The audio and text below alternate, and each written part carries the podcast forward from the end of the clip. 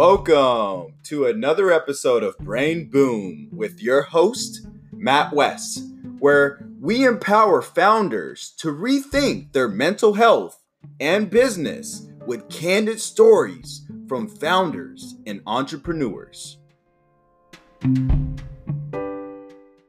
Who is Jeff? Who is Jeff? I'm a serial entrepreneur, family man, father of two beautiful daughters, 14 and 8. Got a beautiful wife, Brittany, San Diego, born and raised. Went to University of Arizona for undergrad and Thomas Jefferson School of Law for law school, and pretty much been an entrepreneur ever since, with love entering new markets without experience and trying to disrupt them and create startups that provide value and quick growth, and like to make friends and have fun. I love it. I love it. And Jeff, tell me, how was your brand conceived and why it was a great time to get it started? Everbowl? Yes. Yeah, so it was conceived under the idea of promoting an unevolved lifestyle, which is my why. And that means to move and eat the way you were meant to, live actively and eat stuff that's been around forever.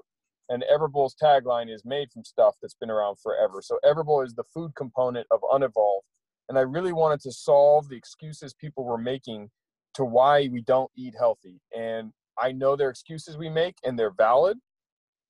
So my mission and my goal was to provide a restaurant chain, an option for people to basically be healthy and solve the excuses they're making, which are either one, it costs too much to eat healthy. Two, it doesn't taste good. Three, it doesn't fill you up or leave you satisfied. And four, you can't get it. There's no healthy food right near my office or school. So accessibility. And that was the idea behind Everbowl, was to provide stuff that's been around forever to people, which is affordable, delicious, filling, and accessible. I love it. I love it. And tell me a memorable challenge that you were faced with while you were building Everbowl's brand. The biggest challenge for me was twofold. One, I don't know anything about restaurants.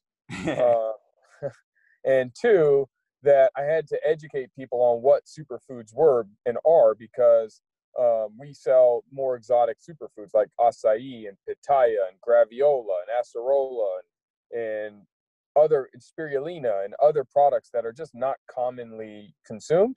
So there was an education component and on both fronts on how to actually run and operate restaurants, and two, what products we're actually serving.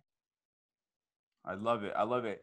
And tell me, what piece of advice would you share to yourself if you had to go back and start Everbowl all over again?